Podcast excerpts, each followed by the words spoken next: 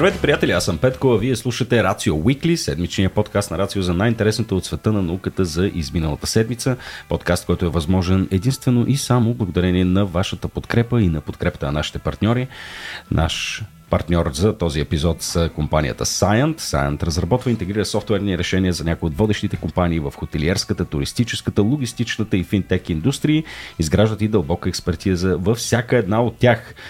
Те подкрепят Рацио Никола и съвсем наскоро подкрепиха и едно конкретно събитие AI Денят на страшния код, mm. тъй като Никола като така важна компания те се ангажират с обмена на знания по актуални теми от света на информационните технологии. Та Science и разширяват своите екипи, търсят нови колеги, които да допринесат за развитието на компанията, както и за съхранението и до развиването на тяхната вътрешна култура. На science.com ще научите повече за дейността и отворените им позиции. Търсят си хора за разширяване на техните идеи, а не за проповядване на сценатологията. Точно така, Никола. Да, много, много добре. А, чудя се колегите от Science сега, като чуят част от този сегмент, Никола, и си казва, Никола, каква сценатология?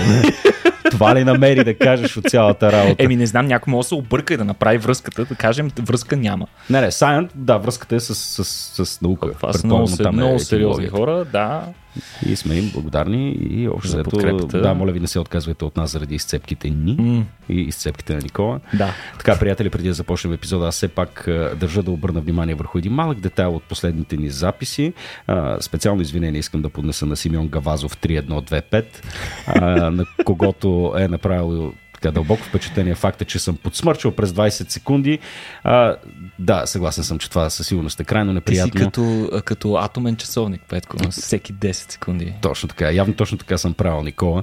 А, това се дължеше на неприятната хрема, от която между другото продължавам да страдам, Никола, втора седмица. Знаеш, пословичната ми имунна система има нужда от някаква много сериозна интервенция, явно. А, но благодарим за забележката и се извиняваме на хората, които са страдали от моето подсмърчане. Ще вземем всички мерки, най-вече с нашия любим аудиоинженер Явро Пачовски това вече да не се случва. Mm. И така, Никола, ние двамата се Смъркни си сега, все пак. Моля. А, така. За последно. за последно. А, за последно. Или поставям началото на следващата така, на следващия каданс. Нали? Сега ще е през 10. Това Добре. беше много забавен ревю корнер. Трябва да го правим по-често. Да, да, да. да разглеждаме коментарите и да ги коментираме нали, хората, защото тъкмо и малко повече от вас да се активизират и да точно, си кажат точно, мнение. Точно, Да, сега си, е, Симеон с, вярвам с чувство на хумор, за хумор е отбелязал да спра да шмъркам преди предаване. А, ови, само да ти кажа, че нали, на базата на контрибуциите, които получаваме на Рацио, не е пари за такива работи. Това ще да кажа, нали, ако има повече патреони, може би ще се представяме по-добре и на този фронт. да, уви. А, пари няма. Добре, де, хубаво. Николко, искаш да започваме с епизода, вече стига сме дрънкали глупости. Mm. А, първата новина, с която ще започнем, Никола буквално ме разцепи mm-hmm. в началото, а, като я видях преди няколко дни. Байде започни ти с това изумително нещо, което явно предстои? Ами, Петко, на фона на геополитическите събития на всякъде по света, където различни държави и региони са на път да се разцепят mm. или, да се, или да воюват с цел своето обединение и така нататък. Нещо подобно се случва, изглежда и в природата. Това нещо го знаем от край време, но ето, че сме вече и реални свидетели на нещо подобно и то не на какво да е, а на нещо наистина мащабно. Значи след серия от земетресения и вулканични изригвания, които са се случили през далечната вече 2005 година, се е отворил огромен разлом в северо Етиопия на място на така наречената депресия Афар, която се намира в една пустиня, обичайна пустиня в... Една от многото в Африка. Точно така, в северо част на Етиопия, така близо до границата й, а, която с нищо по-специално от другите пустини, отново е суха, гореща и така нататък. Въпросният разлом в момента е дълъг 56 км и широк 6,5 метра което го прави така доста сериозен разлом. Това, което обаче учените са установили, а, анализирайки последващата активност на тектонските плочи и всички данни, които са събрали за цялото това време от 2005 година насам, е, че това според тях е сигурен, сигурно свидетелство, че Африка като континент започва своето разцепване на две части. Африка се сцепва на две. Това е а, голямата новина, която излезе през последните няколко седмици, като а, всъщност отдалеченият район вече има и едни от най-активните вулканични дейности по принцип. Той си е характерен, има много вулкани в района, има а, много гейзери, има изпускане на газове редовно, горещи извори, т.е. не знам доколко е популярна спа дестинация на пустиня, но има и такива неща там. Има разбира се и доста вулкани, което го прави едно от най-вулканично активните места по света и едно от най-големите лавови езера в света, което мен пък ми е... Лавово езеро? Да, много бих искал, ако мога така да, да, да, да го видя. Да поплуваш. Не, не да го видя, в смисъл да го поплувам по-късен, по-късен етап от живота си. А, иначе това нещо се намира на границата между три тектонски плочи, т.е. на много важно от а, гледна точка на на тектониката на планетата място, където се срещат трите плочи арабската, нубийската и сомалийската плоча. Съответно, Африка е съставена от сомалийската и нубийската плоча, докато така а, Мала Азия или Близкия изток са съставени съответно от арабската плоча. За последните 30 милиона години а, арабската плоча, а, както и разбира се политиката на арабските държави, сериозно се разминава от Африка и започва да се отдалечава, като за момента скоростта на отдалечаване на арабската плоча от другите две е с около 2,5 см на година, което е доста бързо на фона на по принцип движенията на тектонските плочи. Но сега това, което се е случило през 2005 година, се е случило под огромното налягане което се е случвало в недрата на Земята. Разбира се, то е било предшествано от хиляди малки, средни и по-сериозни земетресения. И в крайна сметка, под това огромно налягане, огромно количество лава под повърхността а, на, под земната кора, а, всъщност се навлязва между двете скални системи на вече съществуващ по-малък разлом и е разцепило земята като за една седмица е постигнало разстояние, което нормално се постига при нормално движение на, а, при нормалното движение на плочите за поне 400 години. Това се е случило в рамките на една седмица, Ха. което е, може да си, да си представиш колко високо енергетично събитие. А, съответно, после са се успокоили нещата. Разбира се, това не е 2005 година, никой не си спомня някакви цунамите и а, сериозни щети да са се случили вследствие на тези а, сейсмични дейности. Причината за това е, че при разделянето на плочите се генерират по-низки земетресения, отколкото когато те се търкат едно в друго. Ага. И а, сега по-интересно е, че това всъщност ще е първото разцепване на континент в човешката история, в времето, в което тече човешката еволюция на вида Homo sapiens. Ние знаем за множество такива разцепвания, обединявания на земни маси в различни континенти. Последното е било а, по времето на Пангея, когато всички континенти са били на куп, след това те отново са се разцепили, вероятно и след няколко стотин милиона години те отново ще се обединят. А, сега това до какво ще доведе? В смисъл, какво от това? Освен, че ми щупва очите тая карта в момента. да, интересното е, че това са последните модели. Как ще изглежда Африка след въпросното разцепване. Ти можеш да кажеш какво виждаш. Ми виждам една осъкатена Африка, Нико.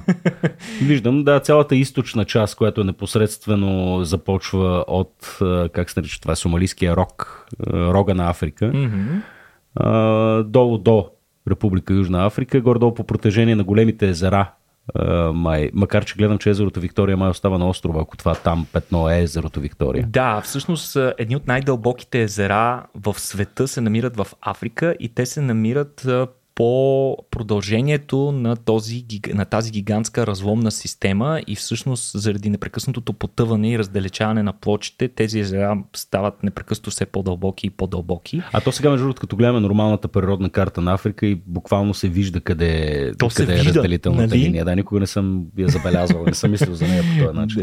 Вижда се и, и всъщност до какво ще доведе това, че ще се появят, разбира се, нови вулкани.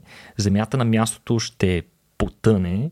А, така горе-долу си представят а, геофизиците последователността на дейностите, които ще се извършат преди разцепването да стане а, факт. На това място ще се, вече се е започнало да се образува морска кора. Това е специфична форма на земната кора, която е с друга плътност и състав спрямо тази, която образува континентите и тя обикновено формира даната на океаните. Това голем... вече се случва на... Вече е започнало да се образува такава кора, която Вау. постепенно ще потъва надолу и в крайна сметка там ще се образува нов океан, в който ще се налеят води от Червено море и, и съответно от Индийския океан. Сега очакват се още такива явления, като това нещо, което се е случило буквално за една седмица. За една седмица Земята е извървяла повече път, отколкото за 400 години би извървяла при активно движение. А, такива събития, според а, геофизиците, ще се случат а, още, вероятно по едно на всеки, 100, на всеки следващите 100 години, горе-долу, нали? това е някаква прогноза, като след около 500 години нивото на а, афарската депресия ще спадне под нивото на подморското ниво и в крайна сметка ще започне да се пълни с морска вода.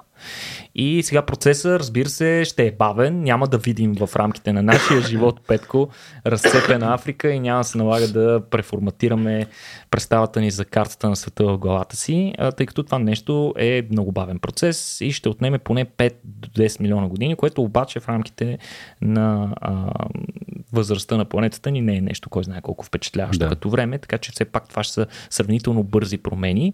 А, цялата източната част, както каза ти, ще се отцепи така по дължина. Новия малък континент, който ще се образува, нямаме идея как ще се казва. Аз би го кръстил Нубия, не знам. Хм. Иначе а, Интересното е, че разцепването ще следва профила на източната африканска разломна система, за която вече споменахме, че тя се простира от въпросната афарска депресия надолу на север по течението, по продължението на въпросните езера и е, дълж, и е дълга повече от 2000 км. Тя обхваща териториите на Сомалия, Кения, Етиопия, Демократична република Конго, Бурунди, Руанда, Малави и Мозамбик. Тоест ужасно много държави ще бъдат засегнати от нещо такова, ако изобщо съществуват след 5-10 милиона години. Всяка вероятност не. ще видим, да. А, и със сигурност, ако съществуват, едва ще се казват така, но интересното е, че ако всъщност някаква част от картата на света политическата се запази, то Уганда и Замбия ще се здобият със свое крайбрежие. Те в момента са във вътрешността на Африка и нямат такова, но ако разцепването продължи, наистина ще проимат. И доста интересен факт, поне, доста интересно нещо, поне според мен е дали в, излизането на тази новина веднага ще излязат някои от симпатизантите на Баба Ванга, които ще кажат, нали, тя... Тя да е предрекла това земята, Африка ке се разцепи. 100% го е казала, между другото. Тя но, всичко е но, е казала. Но всъщност геофизиците, които а, казват това, фактически се живяват на Ванга. Нещо не се е случило все още. Това е едно предсказание на основа на модели, които те са изработили, като разбира се се намират и други геофизици, които твърдят, че това не е окончателно, не е сигурност, че ще се случи.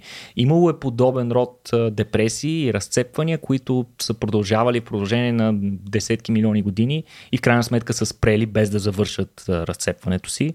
А, мисля, че подобен пример има с а, южноамериканската плоча, така че не е сигурно, че ще се случи, но поне на този етап а, всички а, научни данни показват, че е много вероятно това да се случи. Пак Африка го отнася да му се Е, винаги. Макар, че е, не знам, в момента върви едно, една такава дискусия, че малко за Африка трябва да спре да се говори по този начин. Всъщност някои економисти даже казват, че бъдещето принадлежи на Африка, като континента с, така може би единствения континент, който има някакъв положителен демографски приръст, поради факта, че там само една демократична република Конго разполага с повече ресурси, отколкото Централна Азия, вероятно, особено що се отнася до редки метали и до други неща. Така че при оправянето на някои социално-економически проблеми в Африка, което лека по лека, а и неминуемо, mm. неминуемо би трябвало да се, да се случи, ако приемеме, че има такова нещо като социален прогрес и че той задължително се случва. А, бъдещето действително принадлежи на Африка и а, то дори и сега е най-младия континент. Знаем, има много Ботсвана, Ангола се развиват изключително, изключително бързо и успешно. А, така че да, може да спрем да гледаме на Африка като... Снисходително. Да, най-вече снисходително, тъй като да, очевидно скоро те на ще гледат като на туристическа дестинация по-скоро. И, Абсолютно. А, вероятно там ще е сърцевината на, така, на глобалната економика в един ден. Не един ден, не знам, смисъл тук си е тотална спекулация това. А, иначе Никола пак е на добра новина, тъй като си говорихме за геология в момента. Вчера, докато бяхме в парка, се запознах с жив седмокласник, който вече е решил, че иска да се занимава с геология. Което, Жив седмокласник. Да, което тотално ми изреви главата. Аз знаех някакви такива анекдотни неща, че има такива хлапета някъде там. Нали? Да, но той твърдо е решен, че геологията е неговото нещо. Ще стане възпитаник на СМГ тази година след матурите. А, така че да, Браво. много готино хлапе. Надявам се след около 10 на години да имаме възможност да го интервюираме вече като активен учен геолог. Например. Точно Човече. така. Много бих се радвал. И аз това е много обнадеждаващо. Представяш си, човек да има има такива деца, с да. такива хлопета. Да. Абсолютно. Добре, а, Никола, както знаеш, ние сега се намираме в месеца на екологията и съответно е време да преминем към нашите екотеми, нашите зелени теми и още на старта на тия новини е редно да благодарим и на Йетъл, които са наш партньор в екомесеца. А, освен да работят последователно за опазването на околната среда, те помагат и за това да се говори за екотеми на лесен и достъпен език, където идва и нашата роля всъщност. Mm. Затова сега, Никола, нека си поговорим малко за гладни гъби. Уха. Гъбите, те са си гладни винаги. А, винаги, Аз да. за сита гъба не съм чувал. Вечно гладни гъби, разбира се. А, та новата новина е свързана с способността на гъбите да ни съдействат с решаване на един много сериозен екологичен проблем, с който се сблъскваме ежедневно и за който вече дори ни е писнало да чуваме. Та около една трета от световната пластмаса е изградена от един конкретен полимер, който се нарича полипропилен. Това е една от най-често разпространените пластмаси, с която имаме досек в живота си. Например, всички капачки на бутилки са направени от това, всички тия по-сериозните контейнери. А, това е една от причините капачките да се събират отделно, просто те са направени от друга материя спрямо бутилките и всъщност полипропилена е доста скъп материал. А, но една от причините да е скъп е не само факта, че суровината за да направата му е, излиза по-скъпо, ами факта, че той е много траен. Всъщност той в а, изключително по-здрав от голяма част от другите пластмаси, много, много по-траен и съответно обаче отпадъците направени от полипропилен се разграждат в продължение на вероятно десетки, дори в някои ситуации стотици години. Така че а, тази устойчивост е в наша полза, когато правим предмети и разбира се в наша вреда, когато ги изхвърляме в пристъп на консумеризъм, в който ние сме практически през целия си живот. А, иначе а, учените са се опитали да намерят едно нестандартно решение за този проблем и това нестандартно решение могат да се окажат гъбите, Петко. И всъщност става дума за едно изследване, извършено от австралийски учени, които са идентифицирали два вида гъби, които могат да разграждат полипропилена, забележи, само за 140 дни. Нещо, което, как споменахме, иначе би отнело десетки или дори стотици години. Те, гъбите, го извършват за 140 дни. Тук е редно да кажем, че става дума за едноклетъчни гъби, а не гъбите, които сме свикнали да намираме на щандовете в магазина. Става дума а, за гъби от вида Aspergillus Tereus и Angiodontium album. Това са два вида различни гъби, които по принцип се намират в почвата, в близост до растения и така нататък. Та, а, при лабораторните си експерименти учените са използвали тези гъби успешно, за да разградят полипропилена, като всъщност гъбите са го използвали за храна, Петко. Те са разграждайки полипропилена, са изграждали своите тела от него, като 22, 25 до 27% от пробите са били разградени само за 90 дни, а до 140 140-я ден от началото на експеримента са разградили цялата пластмаса. Тук, тук трябва да направим оговорката, че това, което учените са им дали е било раздробена пластмаса под формата на перли или на малки парчета. А какво излиза като остатъчен продукт? Гъби. В смисъл, гъ, гъби. Гъби, гъби. Гъби. Да, те разграждат а, пластмасата, използвайки я за порастват. храна и я интегрират в собствените си тъкани, като градят тъкани по този начин. Но а, интересното е, че двете гъби не са били в различни епроветки, а те са си колаборирали помежду си. В случая обменики а, в среда, отделяйки в средата различни ензими, е, това нещо е било в полза и на двете гъби, така че те са обявили нещо като своеобразен антипластмасов а, алианс и а, са започнали много успешно да разграждат а, въпросните гранули, както и тънки слоеве полипропилен, а, облечен с алуминий нещо, което виждаме много често в опаковките и е много трудно, тъй като става дума за два различни материала интегрирани заедно. Гъбите се справили чудесно и с двете. Сега, на снимки, които са направили и които ти в момента виждаш, хората от YouTube виждат, другите може да видите в а, линковете към този епизод, се вижда как материалът след дейността на гъбите е станал на дубки, буквално е перфориран спрямо колко по-плътен е бил преди а, да се посетят гъбите в него. А, сега това е всъщност първия пример за толкова пълно разграждане на този полимер. Това е наистина доста революционно. Както споменахме, той е традиционно труден за разграждане. До сега не са намирани много видове, които да си падат по полипропилен, но ето, че това е факт и всъщност учените това, което искат в момента да направят е да оптимизират процеса, като започнат да променят различни условия на средата, като например температура, размера на частиците, количеството гъби, които се поставят. Идеята им е, разбира се, да постигнат едно по-бързо и по-пълно разграждане, което освен това да може да бъде скалирано в индустриални mm-hmm. Мащаби, за да може да бъде използвано за справяне с този важен отпадък.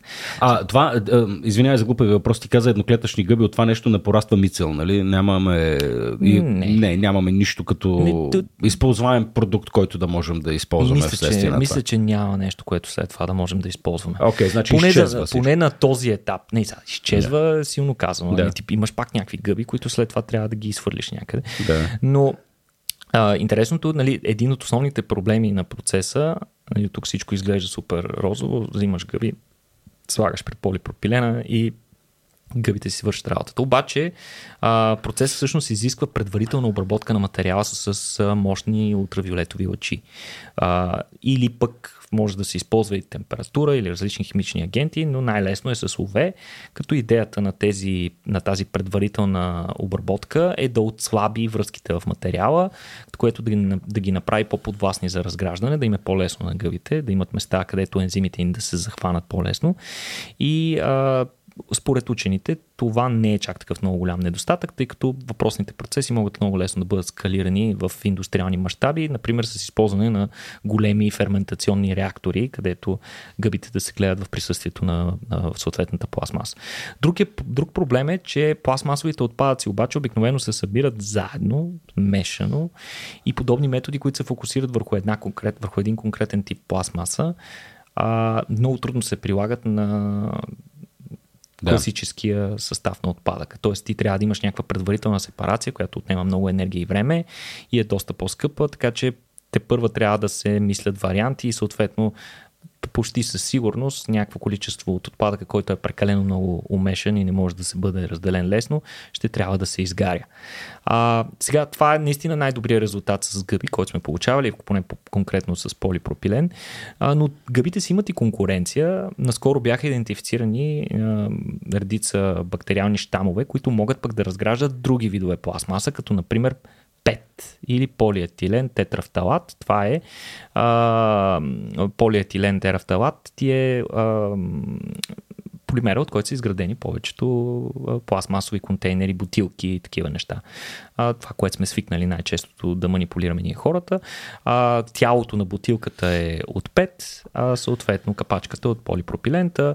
Въпросните бактерии могат да го разграждат за 16 часа, като до момента са установени над 400 микроорганизма, които могат да разграждат различни видове пластмаса, но гъбите са на челни места, защото те могат да се справят понякога и с смесени субстрати, т.е. да имаш няколко различни вида пластмаса, но едни и същи гъби да могат да ги разградат изцяло. Сега, възможно е, това показва, че за най-големите ни екологични проблеми, всъщност решението може да се крие именно в най-микроскопичните обитатели на планетата, което да. е голяма, голяма ирония. А, но редно е да споменем в тази иначе добра новина, че въпросното откритие дори да може да бъде скалирано и дори гъбите могат да се справят с тези пластмаси и гъбите заедно с помощта на бактерии и така нататък, това не е альтернатива на намаляването на употребата на пластмаси. защото това е много важно да го кажем. Това не трябва да ни успокоява и не трябва да ни облегчава съвестта всеки един момент, който използваме ненужна пластмаса или хвърлим пликче в кофата точно 20 секунди след като сме го използвали. А, защото всъщност в момента човечеството продуцира 40, 400, извинявам се, 400 милиона тона пластмаса под формата на отпадъци годишно. В смисъл това са само отпадъци, това не е полезната пластмаса, която да. ползвам. Което е огромно количество, което само се покачва с всяка изминала година. Няма гъба, няма микроорганизъм, който да може да разреши този проблем и този непрекъснат ръст. Така че а, и освен това трябва да кажем, че разграждането, което извършват гъбите на въпросните пластмаси, води до отделяне на въглероден диоксид. Така че в крайна сметка това не помага и с другите ни екологични проблеми, като проблемите с глобалното е климатични промени, свързани с увеличаването на въглеродния диоксид в атмосферата. Да. Така че няма как да ни се размини. Трябва да намалим пластмасата. Така е, това да. е положението. Бедновременно с това, не знам, струва ми се, Никола, че около пластмасата винаги има някакви то не е митология, ми по-скоро неразбиране за това откъде произхождат някои от проблемите. Аз, например, бях много изненадан, че сеща за този голям остров от пластмаса, който, да, който в, се намира в океаните. В, те са в Тихия океан. Да, те са няколко. Най-големият е в Тихия океан, да. Да, и нали, огромният проблем с микропластмасата, който влиза в рибата, mm-hmm. нали, всичките проблеми, които възникват след това.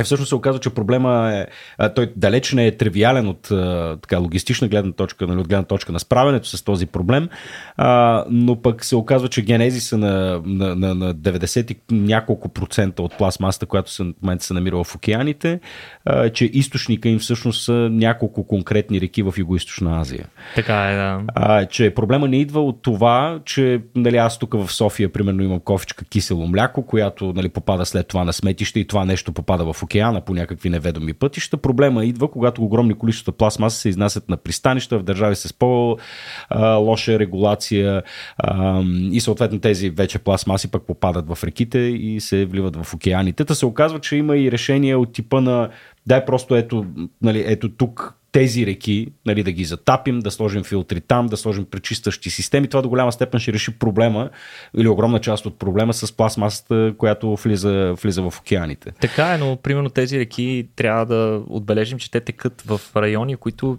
са, не са толкова добре развити Именно, и доста да. са изостанали, така че може би по-разумният начин, по който трябва да подходим е да се инвестира повече в развитието на тези региони. Точно така. Когато те бъдат развити до определено ниво, съответно ще се повдигнат и стандарти стандартите на живот, съответно хората няма вече да им е много комфортно с толкова отпадъци около тях, ще започнат да се строят инсталации за третиране на отпадъците и за ограничаването на възможността на тези отпадъци да попадат в реките и оттам в океаните. Точно така. Така че това е по-добрия вариант, отколкото да сложим филтър на края на реката. Смисъл, така, да. Ако го сложим там, ще сме абсолютни лицемери и ясно да ще покажем, че колко на развиващите държави, на развитите държави, колко ни пука за развиващите се. Така е, да. Така е, да. Не, то като повечето екологични проблеми, всъщност, за да бъдат решени, трябва да се решат а, други социално-економически Социално, проблеми, които економически, демографски и така. Да, справянето с бедността и неравенството е номер едно, както ти каза, когато човек забогатее и вече не мисли за, нали, за, това, за основата на пирамидата, така се каже, започва вече тогава да мисли за чистотата на въздуха в София и, и за прочие теми. Така че да, със сигурност това е и начина, но пък и естествено намаляването на консумацията на продукти, които съдържат пластмаса или още по-добре според мен, Никола, е намалянето на производството на опаковки, които са от пластмаса, защото на мен ние сме си говорили, аз много ме ядосва това, че на мен ме се вменява отговорността за да намаля консумацията си на кисело мляко, при положение, че на производителя не му е вменено да намери решение, което да е екологично. Или поне да се произвеждат такива, които лесно да бъдат преизползвани, вместо директно изхвърляни. Да, да се спре да. с единократната употреба. Да.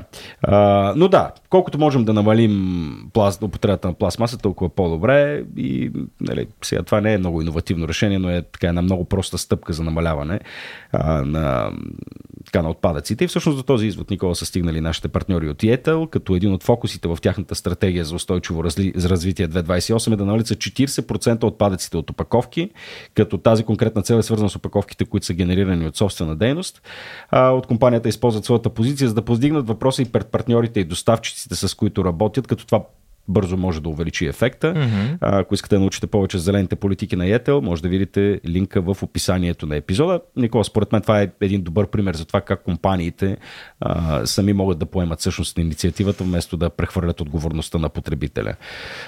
Абсолютно, абсолютно. И така трябва да бъде. Все повече компании стават социално отговорни. Това се превръща като нещо като мода в, сред големите компании и за съжаление на все повече за наше щастие, за тяхно съжаление на все повече компании им се налага с имиджови цели, макар да нямат подобни влечения, в крайна сметка да трябва да се качат на този важен за цялото човечество влак. То се оказва, че то в един момент вече не е въпрос на имиджа ми е чист, чисто практично всъщност mm-hmm. да подходиш по този, по този начин. No, абсолютно. Една от следващите новини е точно в интерес на истината свързана с това, Петко, и ти като човек, който шофира от а, доста време, мисля, mm-hmm. а, какво е твоето мнение за автомобилните гуми? В смисъл, има ли какво да се желая по отношение на екологичният им импакт според теб? Освен, че ми режат главата всеки сезон, като трябва да ги сменям, хайде, нали, през две години. А, другия проблем, пред който... Аз, между другото, не бях наясно с, с този проблем, може би преди една-две години нали, изумително късно всъщност научих, че това, че това съществува като проблем. А, оказва се, че а, така, микропластмасите, които излизат от спирачките, нали, когато човек спира при всяко спиране и тръгване, и всъщност се отделят много малки парченца пластмаса, mm-hmm. които не знам дали са PM25 а, или какво са. Но Те се, сочат като един от основните източници на замърсяване в градовете на въздуха и то точно именно тия малките частички. Да, и аз бях в тотален шок, че това изобщо Не са е толкова нещо. само изгорели газове в да. истински смисъл, това, което е, се обединява на английски се наричат партикулат, да. партикулат или на български би трябвало да са микросажди. Да. Но една съществена част от тях са такива. Всъщност, ние измервайки само размера им, не, това не ни говори до каква степен те са вредни. Да. Тъй като по състав на различните места тези а, микрочастици са различни. Да кажем, ако отидеш някъде в провинцията, а тези микрочастички може да са примерно а, парчета почва, която е извадена от комбайна, който е минал току-що да. по нивата и е вдигнал прах. И това по същество не е голям проблем, но в града същия размер частички вече не са почва, ами са гума гума, накладки. Да, всякакви такива неща. Да, изобщо се бях замислил за това. Иначе другия проблем с гумите е очевиден. Те от десетилетия хората често виждат огромните сметища за гуми. Мисля, че имаше едно такова в Ковейт, ако не се лъжа, mm-hmm. което беше станало пословично. То се вижда от космоса, да. Да, че се вижда от космоса. Гробище, гробище за гуми, които гори от време на време, защото това е естествено, че неизбежно ще гори.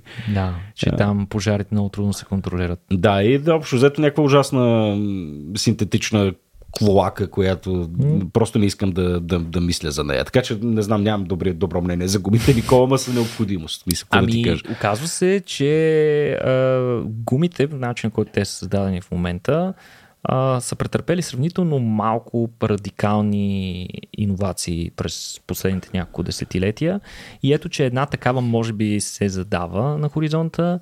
От френския производител Мишлен са заявили желание да произвеждат специални гуми, които, Петко, не се надуват и съответно не се пукат което ги прави доста по-трайни oh, yes. и доста по-щадящи околната среда. Разбира се и много по-сигурни, защото спукването на гума, особено с висока скорост на магистрала или на високоскоростен път е много опасно. А, като съответно и доста по-малко гуми, според техните изчисления, ще се изхвърлят заради спукване, скъсване на борт или така нататък, което ще намали отпадъците до голяма степен. А, 18% от гумите в днешно време се изхвърлят заради, не заради а, изчерпана технологична възможност да се изпълняват функциите, т.е. заради тяхното износване, а заради непоправимо спукване. Тоест, почти да. 20, почти една пета от гумите се хвърлят много преди времето, което им е предположено като експлуатация. Което имаш милиарди автомобили, 20%, значи стотици е, милиони гуми. са около 1,5 милиарда автомобилите да. в света. Да. И това се сещаш колко гуми са всяка. Всеки автомобил има по 4 и освен това всеки сезон в умерените, а, в умерените зони трябва да сменяш, така че а, може да се сетиш за колко отпадъци става. А само, само извинявай, не знам дали си запознат всъщност, но гумата чисто като материали, от които е изработена, каква и е разградимостта в природата, колко е вредно по, смисъл? Почти, почти неразградими са. Почти неразградими. Почти неразградими са и в тях има ужасно много, те са почти Защото това е изцяло... синтетична гума, не е каучук там. Да, разбира се. Те са почти, почти изцяло са, са изработени от, а, от продукти на изкопаеми горива на основата Петролни на продукти. петролни продукти. Така че а, това е още един пък а, източник на, на замърсяване, когато те бъдат изгорени и се изхвърлят много отровни газове в атмосферата. Та, тяхната технология се нарича UPTIS или Unique Puncture Proof Tire System на английски. Превода на български е уникална а, система за устойчиво срещу спукване. Тя се състои от цялата гума вече заедно с джантата е една обща система. Тя се състои, както казахме, с алуминиева джанта, заобиколена с пластмасова матрица, подсилена с фибростъкло. Може да видиш картинката, тя изобщо, много яко изглежда. изобщо не прилича на класическа гума. Даже е прозрачна, вижда се през нея. Нали, има едни такива пластмасови зъби, които се сключват едни с други и осигуряват а, еластичността на гумата, тъй като дори в момента на пазара има такива гуми, които не се пукат. Това наскоро го разбрах от един приятел, който се интересува повече от коли, но той каза, че недостатъка на тези гуми на пазара в момента е, че са много твърди. Возят много твърдо и особено когато ги сложиш на автомобил, да кажем някаква лимузина, която по принцип вози доста гладко, разликата е голяма и хората затова Да. предпочитат да не си ги взимат. А, та, въпросните, въпросната гума е едновременно еластична и здрава и може да издържи, за да издържи теглото на автомобила. Може да се променят настройките и на твърдост, т.е. тя има допълнително може да се настройва, Е. което да повлияе на поведението и на пътя, при спиране, при завиване, при ускоряване, всеки може да си я направи както на него му е удобно. Освен това, дупки в гумата, които нормалната гума не може да си позволи, защото оттам ще издиша. Тази има дупки в контактната повърхност на, на, на гумата, които позволяват а, много по-добро сцепление с пътя и съответно предотвратяват аквапланинг при дъжд което е супер, в смисъл, страхотна идея. Всеки, който Да. се е сблъскал с аквапланинг на магистрала или някъде другаде, знае за какво става дума. Та, тези гуми са продукт на доста а, сериозна разработка. Цели 21 години работят от Мишлен на тях. А, до сега проблемът е бил в материалите, като при тестовете, а, като сега вече с новите материали тези, тези проблеми са разрешени и съответно гумата започна да става економически рентабилна.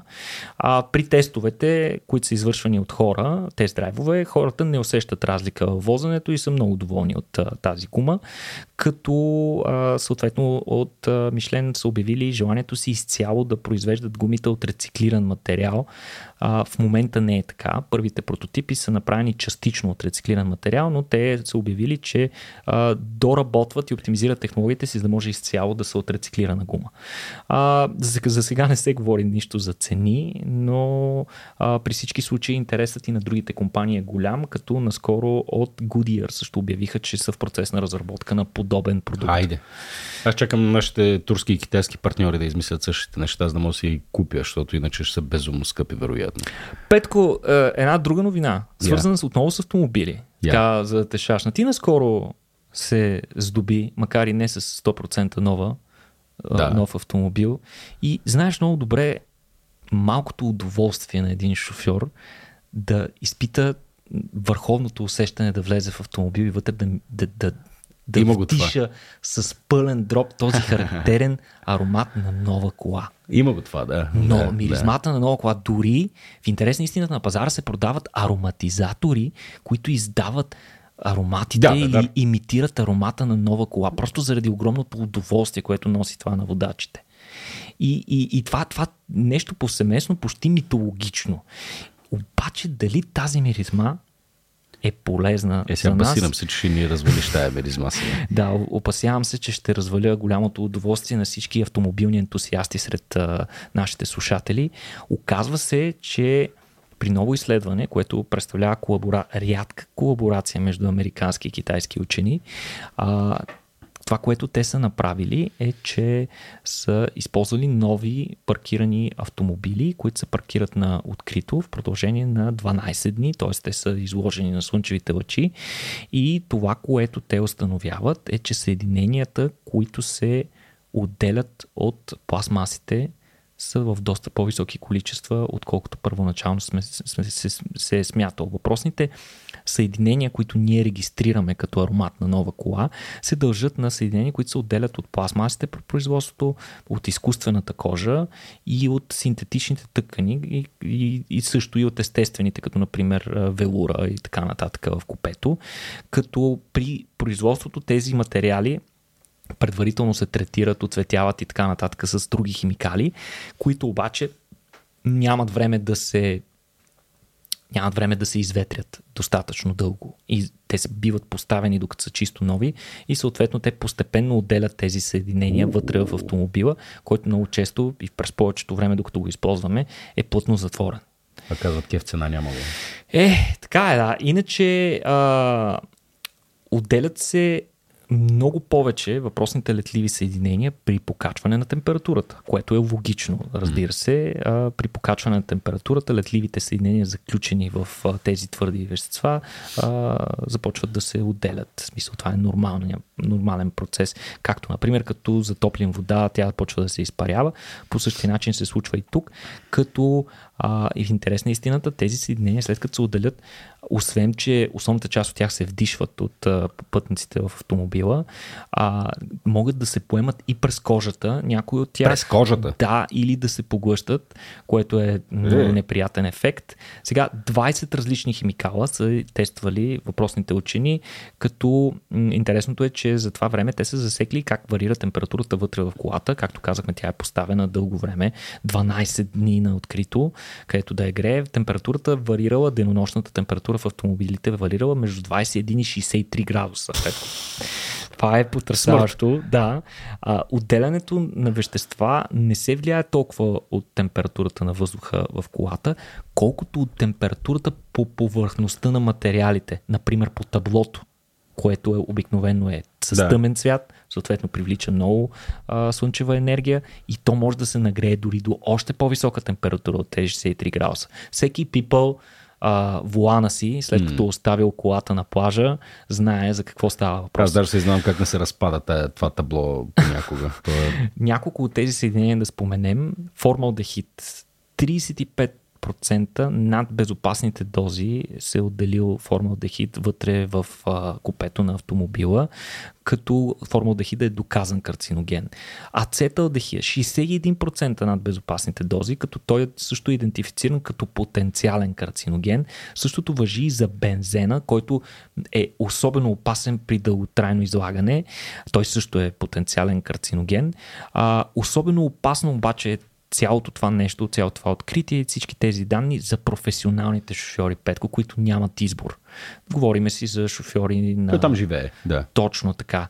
Това, което те са установили, че са тествали излагането на таксиметрови шофьори а, спрямо пътници и спрямо нормални пътници. И това, което те са установили е, че професионалните шофьори се излагат горе-долу по между, между 8 и 11 часа на ден на въпросните съединения, докато нормалните пътници като нас с теб максимум по 1,5 часа на ден средно.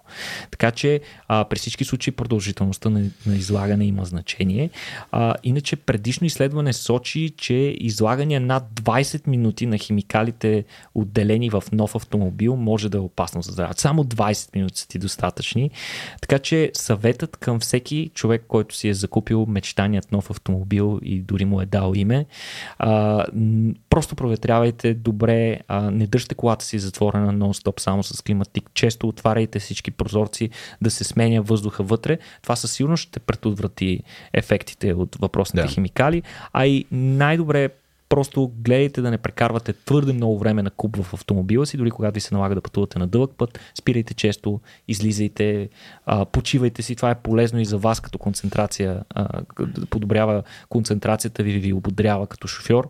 А, иначе има и още един много интересен съвет, от който самите учени дават, че с времето отделянето на летливите съединения намалява. Те просто са някакво крайно количество вътре в тези материали и съответно отделянето им в началото на живота на автомобила е много по-интензивно и с напредването на живота му все по-малко и по-малко.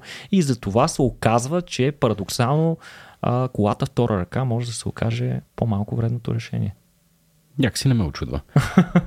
а най- най- най-малко вредното решение е да караш колело. Е, разбира се. Така че ако имаш възможност, по-добре това. А, сега едно обявление, Петко. Я. Н- Нашите приятели от DFBG организират а, много интересна конференция, за която ми се иска да анонсираме. Та с голямо удоволствие ви представям конференцията DFBG All in One за 2023 година, която ще се проведе на 26 август в Интерекспо център, като конференцията е предназначена да обедини и свърже над 1500 участника, желаящи да разширят познанията си, да се вдъхновят и да обменят идеи с водещи експерти в IT областта, но и не само.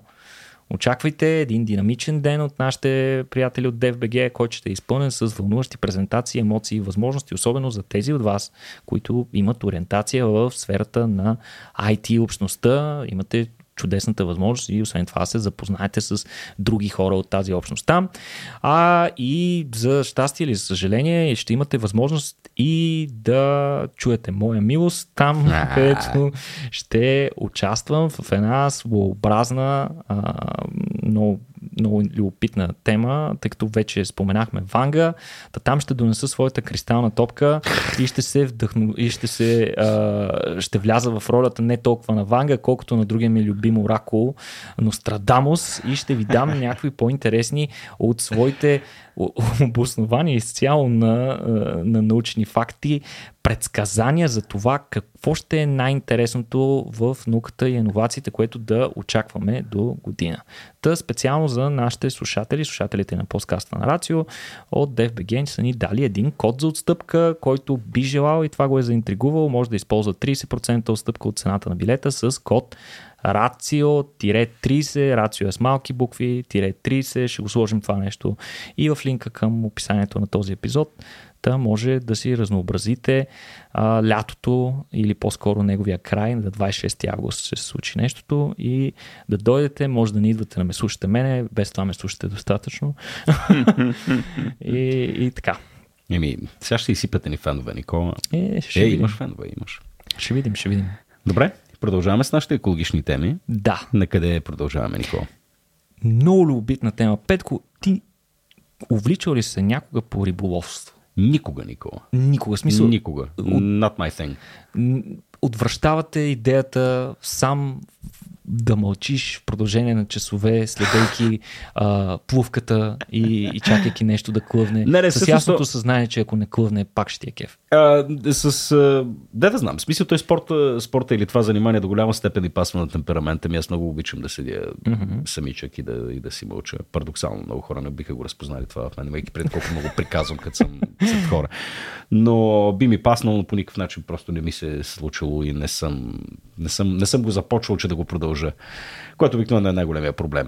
Така че не знам. Обективно погледнато не знам никога дали ме кефи риболова. Mm-hmm. В смисъл буквално съм ходил един-два пъти, предимно съм, сме пиянствали и сме се смеяли, нали, отколкото да седя фокусирано и да Значи, правя моите нещо. преживявания с риболова са абсолютно същите. Да. Ходил съм веднъж на истински риболов в, в този смисъл на думата. Отидахме с тази конкретна цел, с а, въдици и така нататък. Разбира се, те бяха на един приятел, а, а, който се- по-увлечен от нас в риболовството.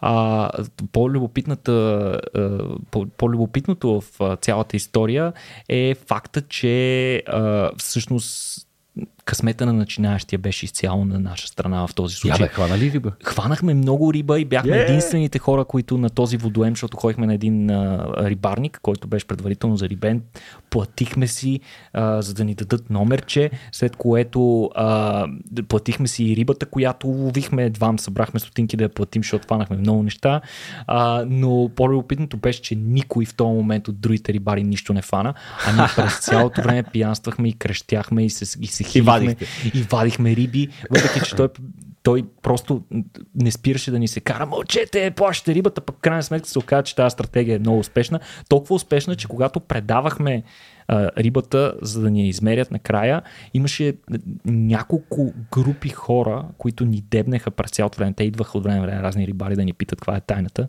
А, ние не си казахме, разбира се, каква е тайната и това е просто да не ти пука.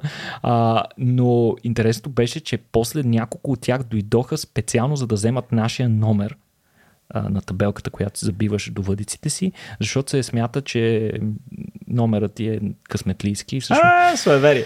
Сладури. да, беше много забавно. Но а, отвъд а, добрите емоции при лов, лов и риболов и така нататък, индустриалният риболов обаче е доста сериозен проблем за природата и екологичният импакт yep. върху него, върху океани, морета и други водоеми е много значителен. Но нова иновация може да се справи с един от най-сериозните проблеми при а, индустриалния риболов, нещо, което аз не предполагах, че е чак такъв сериозен проблем. Става дума за проблема наречен свърхулов. Да, това е когато ловиш. Не точно, Да.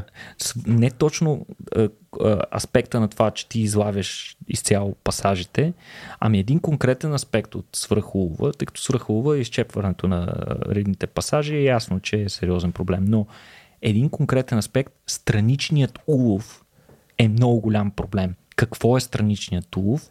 А, страничният улов представлява, ти си хвърляш мрежите за определен вид риба. Искаш да хванеш някаква риба, която има много по-висока стойност. Примерно искаш да хванеш рибатон или риба меч или нещо друго. Сафрит, няма значение, но много често, тъй като ти свърляш мрежи, мрежата не дискриминира между видовете, които лавя и много често в мрежата ти попадат и други неща. Да. Този страничен улов налага допълнителен натиск върху е, океанските екосистеми и застрашава вече застрашени видове, е, като сега всичко зависи от а, типа мрежа, която се използва, конкретния метод на риболов и така нататък. А, но учените в случая са провели много интересно а, практично изпитание с конкретен тип рибарска мрежа. Не знам как се казва рибарската мрежа, както споменах, нямам нищо общо с терминологията в риболовството. Тук смисъл, според мен, много от нашите слушатели в момента изтръпват, защото ще кажа някаква глупост. Та затова просто ще я опиша. Това е става дума за мрежа, която виси като перде в водната колона. Тя не седи на дъното като траулерите Аха. да се влачи, а виси като перде. Тя всъщност е много ефективна стратегия, тъй като голяма част от рибите се навъртат около повърхността на водата, която е, където е най-богата на хранителни вещества. А сега обаче проблема е, че при това се улавят и много странични видове, които рибарите не искат. Изследване през 2020 година показва, че около 9,1 милиона тона рибни продукти се изхвърлят, което представлява 11% от тоталният световен улов е всъщност страничен улов, който ние Уф. не искаме и тези животни най-често умират. И Те съответно биват изядени от нещо друго. труповете Но... им се изхвърлят зад борда и така нататък. А, сега, основното, основната причина ние да искаме да намалим този страничен улов е защото искаме да се концентрираме върху рибите, които са с висока цена, например рибатон. А, но най-често в страничния улов попадат други риби, като например кули, сепи, скатове, дори делфини, т.е. и морски бозайници страдат от това нещо, костенурки, всъщност рибарите по същество и хората работещи на риболовните съдове не са лоши хора. Те се опитват да върнат живи тези животни, обаче това не винаги е възможно. Много често, когато докато стигнат до тях, специално морските бозайници и някои от акулите просто не успяват да доживеят. Смисъл, намират ги вече мъртви Да. или а, изморени до смърт или ранени. Ох, това с костенурката сега ми къса сърцето, това образ Да, просто. да, но в въпросното ново изследване учените са се опитали да се справят с този проблем, като са инсталирали специални зелени светодиоди на всеки 10 метра от дължината на мрежата и това, което те са установили е 63% по-малко странично спрямо контролните мрежи без светодиоди. Чакай сега, значи имаш нормален нула, в който си остава на същото ниво, рибата тон си влиза. Точно така. Ама другите не влизат. Да. Заради се. И какво е това сега? Това е много интересно. И, и всъщност имаш намаляване 80% по-малко сепи и петко, 95% по-малко акули и скатове. Не се знае точно как работи този механизъм, но светлината с тази, свет, тази светлина с този интензитет и, и, и цвят очевидно и влияе на поведението на морските обитатели и, отбъ, и отблъсква страничния улов, но най-доброто в цялото нещо е, че не влияе на целевия улов. Тоест, Това според мен остава- няма никаква логика. Как така? Ами, поради някаква причина светлината, цвета и интензитета на тези светодиоди се засича основно от хрущялните риби, тъй като намалението в а, количествата на акули и скатове е най-високо спрямо други, другия страничен улов и те не, не влизат толкова вече много в а, мрежите на рибарите, като а, в интерес на истината, това значително намалява времето за сортиране на улова и изхвърлянето на излишното, т.е. намалява и разходите на самите рибари. И другият аспект е, че някое по-голямо животно, като голяма акула или скат, може да скъса мрежата, а може и да е смъртоносно опасно за хората, Ето, които боравят с проблеми, нея. да. Може Да. да, предизвика а, ра- нараняване или дори смърт на хората, които боравят с тях. Така че всичко това е добре дошло за рибарската индустрия. Тоест това е нещо, за което ние дори няма се налага чак толкова много да ги убеждаваме да го въведат веднъж, когато се докаже категорично, че ефектът е а, лесно реплицируем.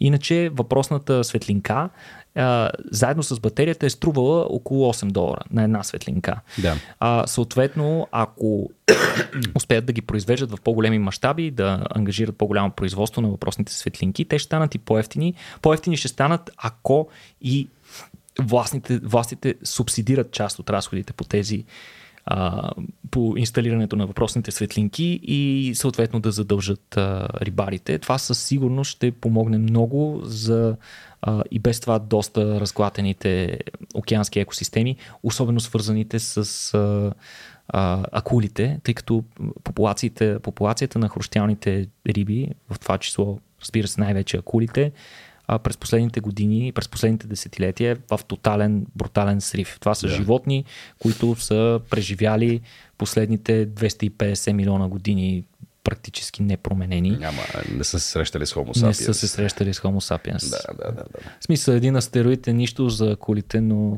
Да, да, да. Много ме кефи как е, наистина решението на някакви много сериозни проблеми се корени в нещо толкова тривиално като да, светодиодче. нещо супер, супер просто. Да, да. Слава Богу, че има учени, които тестват подобни неща, че да се случи. Никола, да завършим вече с а, нашите новини, ако искаш с а, това нещо за ливадите, а, тъй като аз, знаеш, съм любител, сега на мен ми предстои точно след този запис да отида най-накрая си окуся ливадата и това не е ефемизъм за нещо, Никола. Ами имам ливада наистина отзад на блока, която вече е, вече е време. Чака.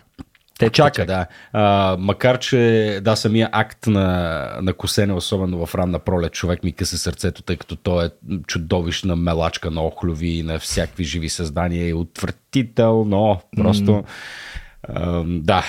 Е, Не знам, не знам точно какво убивам през цялото време, докато минавам с косачката, но със сигурност са много, много, много същества. И всичко това с идеята просто да, нали, да не ми е до колене. И да ти е приятно, да ти е зеленко. Да ти е Ами да, да. Добре, ама Петко, а, едни от най-емблематичните ливади по света и изобщо като майсторството при направата на ливади, зелени ливади, винаги сме го свързали с какво? С английския кралски двор. Нали? Точно така? А, знаеш ли, смисъл тук сега, това е вид, разбира се, да си кажа, знаеш ли каква е тайната за истинската английска ливада? Каква е тайната? Значи, Петко, първо разкопаваш земята. Изгоряваш я, заравняваш я и посаждаш райграса. Така. След което поливаш го и го чакаш да израсте. Когато той израсте, минаваш с косачката и, и продължаваш. След което отново валираш с валяка, изчакваш отново да израсте и след това отново го косяваш. Така. И чакаш по този начин. Още веднъж тревата израства, ти я окосяваш И това нещо го правиш 400 години и след това ливадата става перфектна. Супер, да. О, да, да, да. Парадоксално.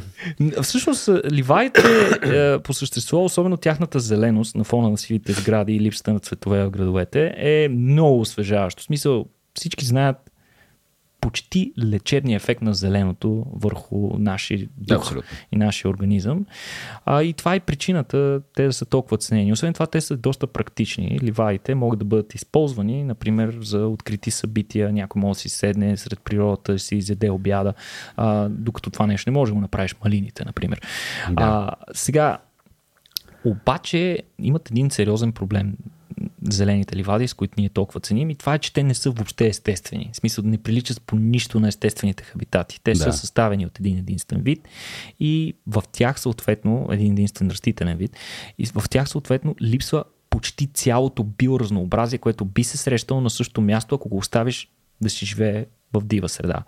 И всъщност нещо, една много интересна инициатива, а, искам да ви разкажа за нея. Тя е от, самите, от самия King's College в Кембридж, който е бил в Кембридж. Знае, че това е един от най-престижните колежи в, към университета Кембридж. Там съм фърлил пъпа на Владо, между другото. Така ли? Да. В King's College? Парченцето, такова, да. Ама, мал, мал, малко замърсяване, е такова.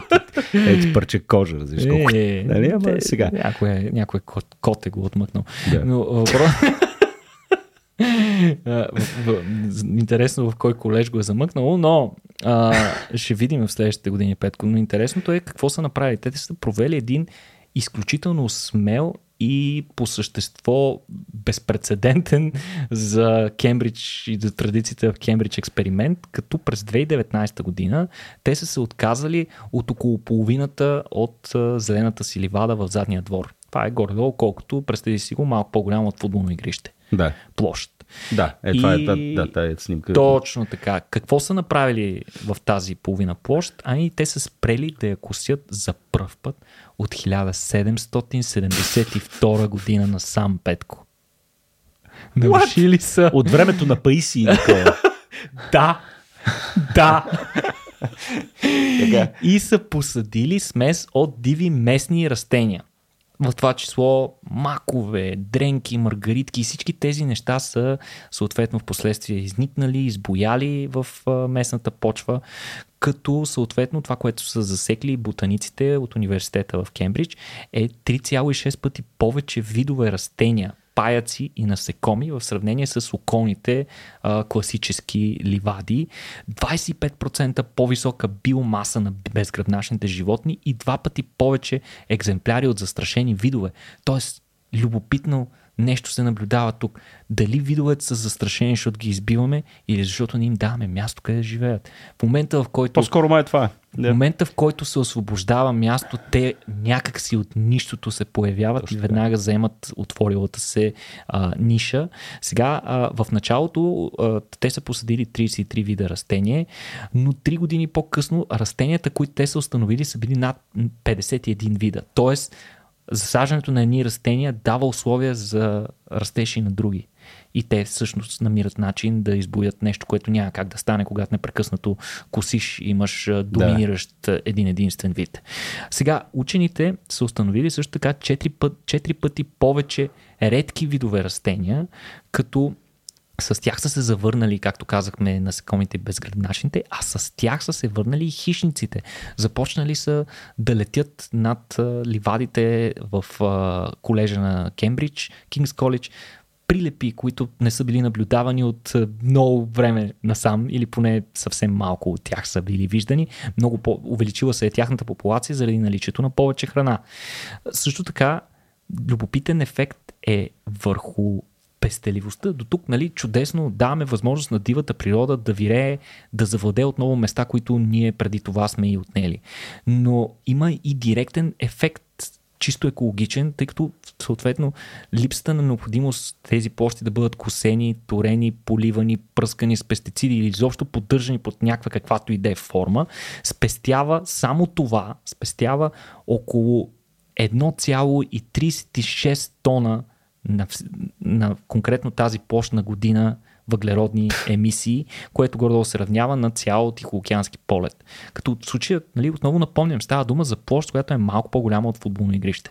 Да. Представи си какво било, ако повече площи успеем ние да върнем на природата и да ги дадем. А, също така, то се... Имам чувство, че цяла Англия, между другото, е тотално окосена. Това е... Не е само Англия, уви, да. за съжаление. В Западна Европа е изключително масова практика а, нали, огромна част от хората не живеят в а, такива кооперации като нас, ами живеят а, в предградията на градовете, където се срещани такива системи от малки къщички с малки да. дворчета.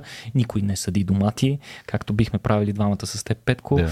А, всички си поддържат някаква ливадка, която даже е въпрос на репутация в квартала. Ако не, нямаш ливада, ще те гледат на криво едва ли не.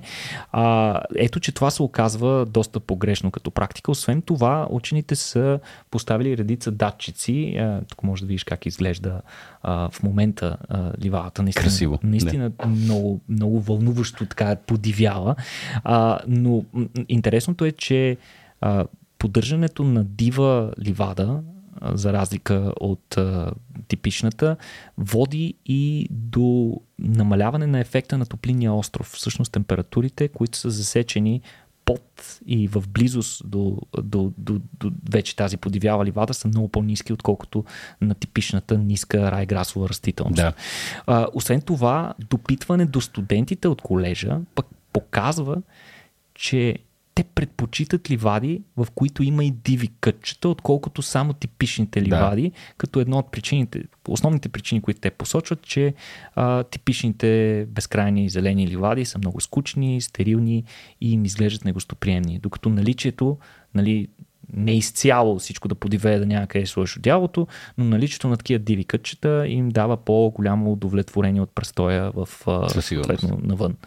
А, иначе а, предишни изследвания показват, че миниатюрните диви кътове в градината могат да са много полезни за дивата природа. Така че моят съвет към всеки от вас, който има някаква градина близо до себе си, е да остави известен кът, да дари известен кът от, от своята площ на природата и да й позволи да я остави тя да си се развихри както, както се иска, като това а, противно на всеобщата логика не го прави лош стопанин, напротив, това го прави един доста, доста по-добър съкооператор в а, биосистемите. Да. Иначе, а, ако пък ви е още по-интересно и сте още по-амбициозни в а, това да дарите част от а, пуща си на дивата природа и си падате по диви животни или пък дори сте орнитолог и обичате да гледате птици, едно от интересните неща, които може да направите в двора си е да си направите езеро. В смисъл, има страхотни клипчета в YouTube, ще се опитам да вържа някой линк за такива. Какъв е ефекта от това а, хора да си направят езеро? Да има водичка. Диво, диво езеро в а, близост до така подивялата част на... Комари? Не, не само. Не само. В смисъл, комарите, те могат да бъдат регулирани, без това да повлиява другите неща, но има страхотен ефект, в смисъл невероятни животни някак си от нищото успяват да открият точно твоето езеро. Птички, патенца, неща. Да, да. Супер. Еми добре, Никола, аз след малко отивам да кося. А, мисля, че ме убеди а, да, си, да си оставя едно диво парче и наистина ще се постарая, ще го снимам после. Еми... Мога прати на Жоро да си покажа ливадата. да си покажа ливадата. Покоседата е ливада с дивите части.